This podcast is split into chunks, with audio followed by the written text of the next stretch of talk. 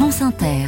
On passe à l'histoire du monde. Anthony Bélanger, votre histoire du monde, c'est une histoire de foot ce matin. Je vous vois venir, c'est vrai que je n'y connais rien en foot, mais cette histoire-là est éminemment géopolitique, je vous le promets. Tout commence, il y a une semaine, par le geste du milieu de terrain congolais, Héritier Luvumbu, alors qu'il venait de marquer un but. Il se trouve que son équipe, le Rayon Sport Kigali, est rwandaise. Une des meilleures d'ailleurs, c'est ce qu'on m'a dit. Quant au geste de Luvumbu, il a consisté devant les caméras à masquer sa bouche avec sa main gauche et à pointer sa tempe avec la droite en imitant un revolver. Ceux qui ont suivi la Coupe africaine des Nations, la CAN, connaissent ce geste. Lors de la demi-finale du 7 février, opposant la RDC à la Côte d'Ivoire, les joueurs congolais ont fait le même au moment des hymnes nationaux.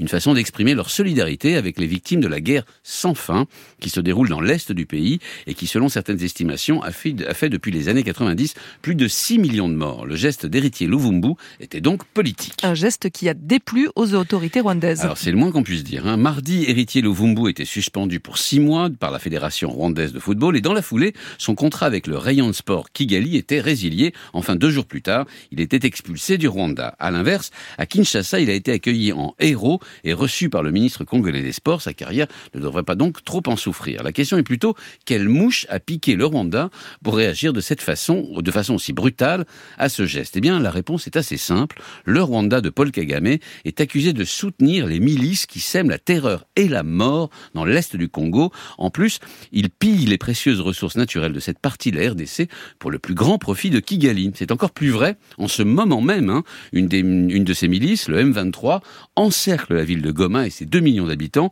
coupant les routes d'accès et l'approvisionnement.